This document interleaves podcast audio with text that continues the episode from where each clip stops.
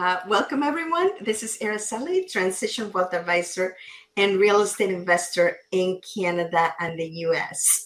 I am here in my chat with Colette, and we have a special guest.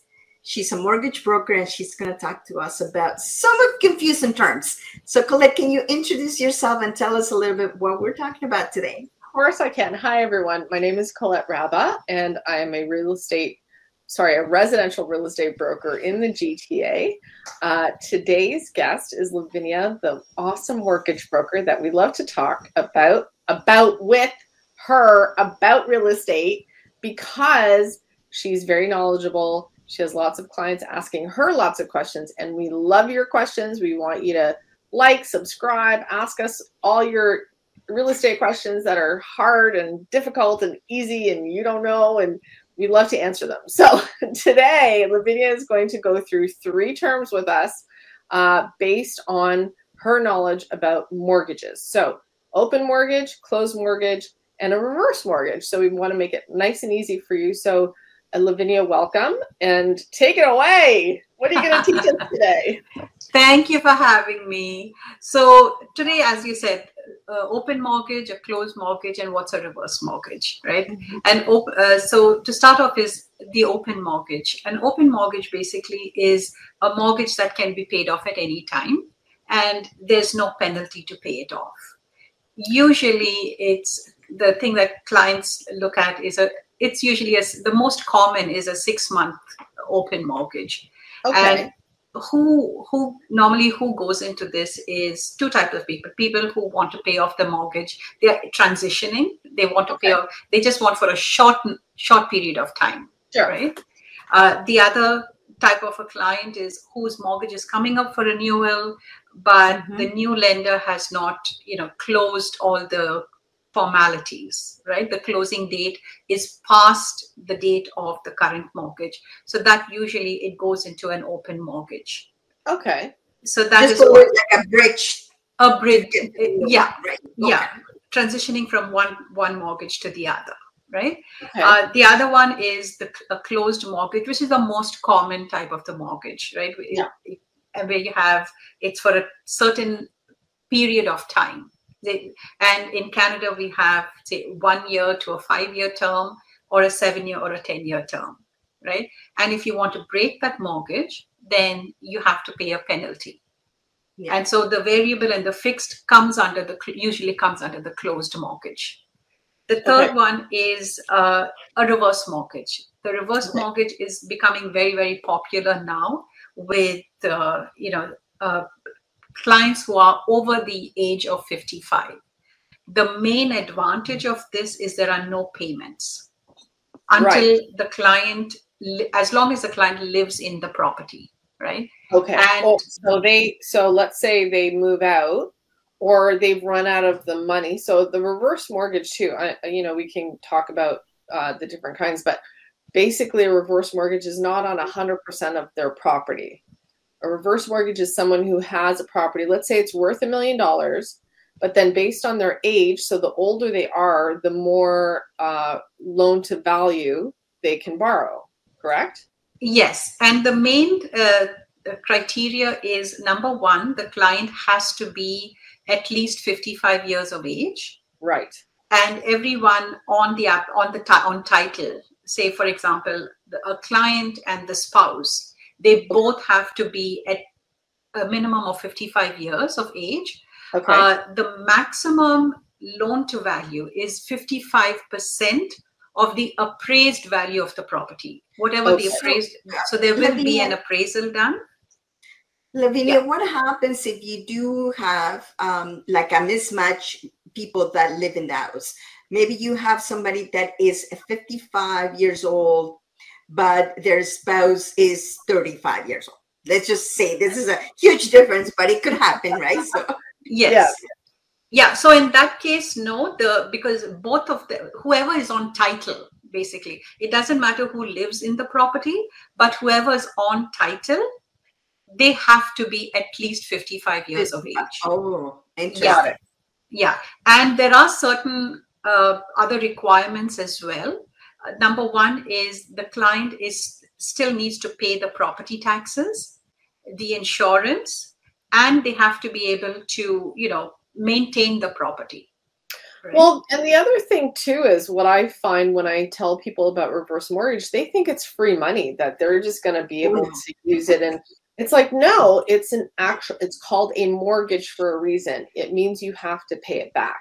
So either you sell the property or let's say you pass away and your insurance can cover the rest of the amount of, of uh, correct. So that's why it's important to yeah. do some estate planning to exactly exactly what is happening. If you are going to will that property to somebody, to be sure that they're also can take over because they they have to repay that mortgage. Right. Um, but I have a question, uh, Lavinia, because I want to go back into the closed mortgage, right? Okay. So you said that the closed mortgage could be between one, two, three, five years, and then you jump to seven to ten years. That is the I most common. Correct, and yeah. that is the that term equals the percentage that you're going to get. So whatever you qualify for, if you qualify for four, five, seven percent, whatever it is, that's however long you're to have that term.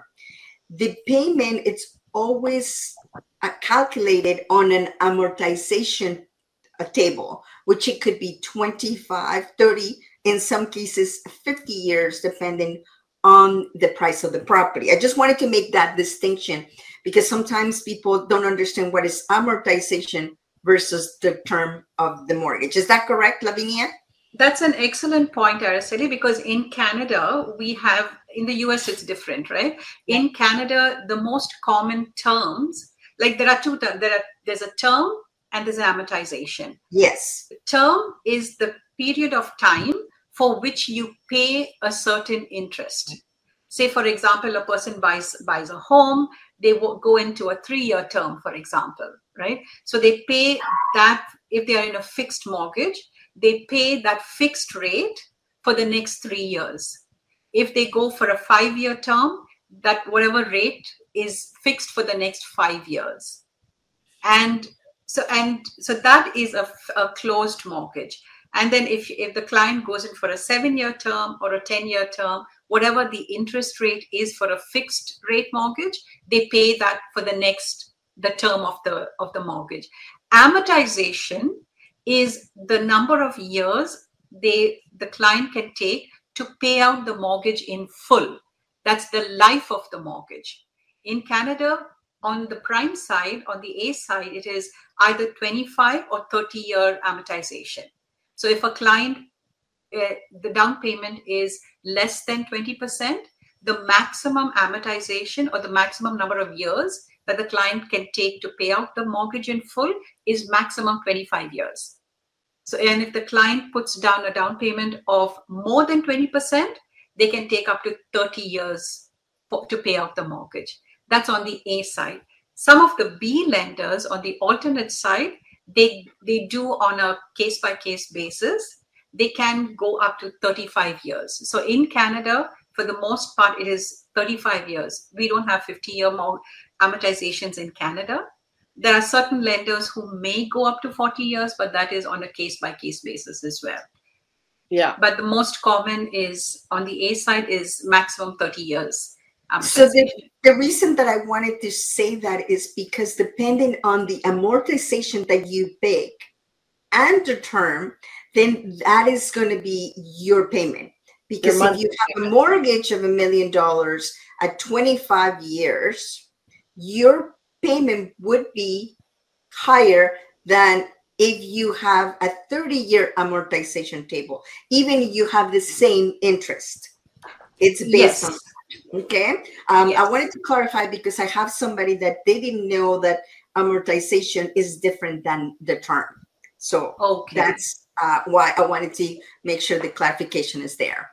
And then yeah, that's after- why I educate my clients on that as well. That yeah. you know the difference what is between the term and the amortization. And I also explain that when you extend the amortization, in the longer run, yes, you are paying higher you know uh, Uh, more interest because for your your amortization the life is longer right? Yeah. And so that so that is why that's another it's an advantage and it depends on how you look at it.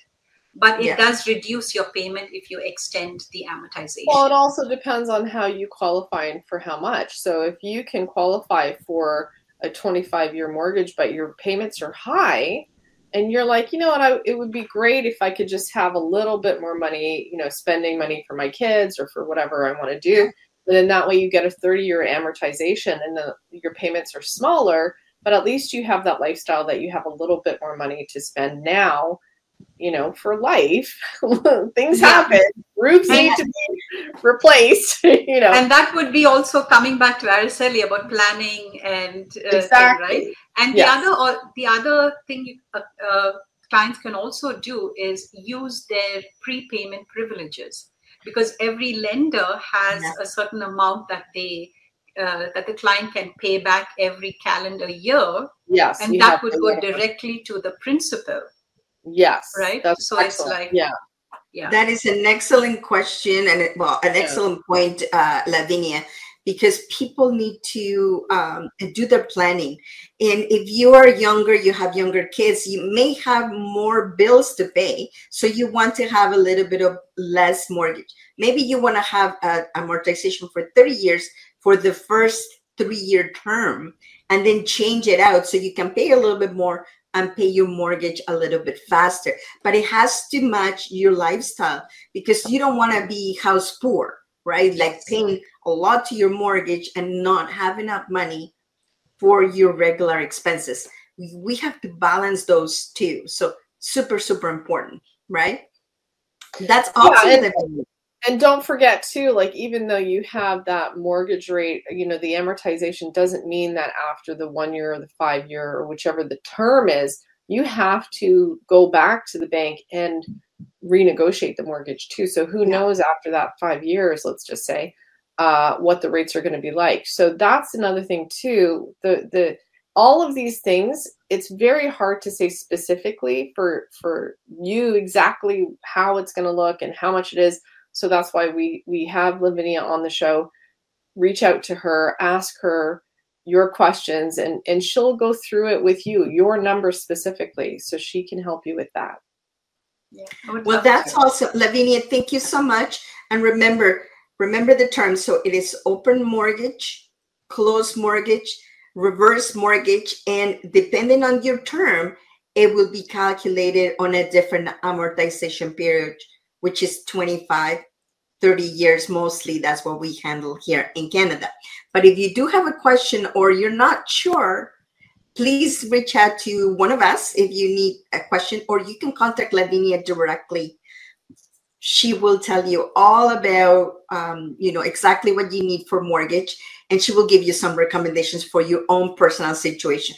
Remember, all the stuff that we talk about here in the show, it is very general. We try to give you a pinpoint who is a for, but you all you always have to really talk to the professionals in your own particular situation.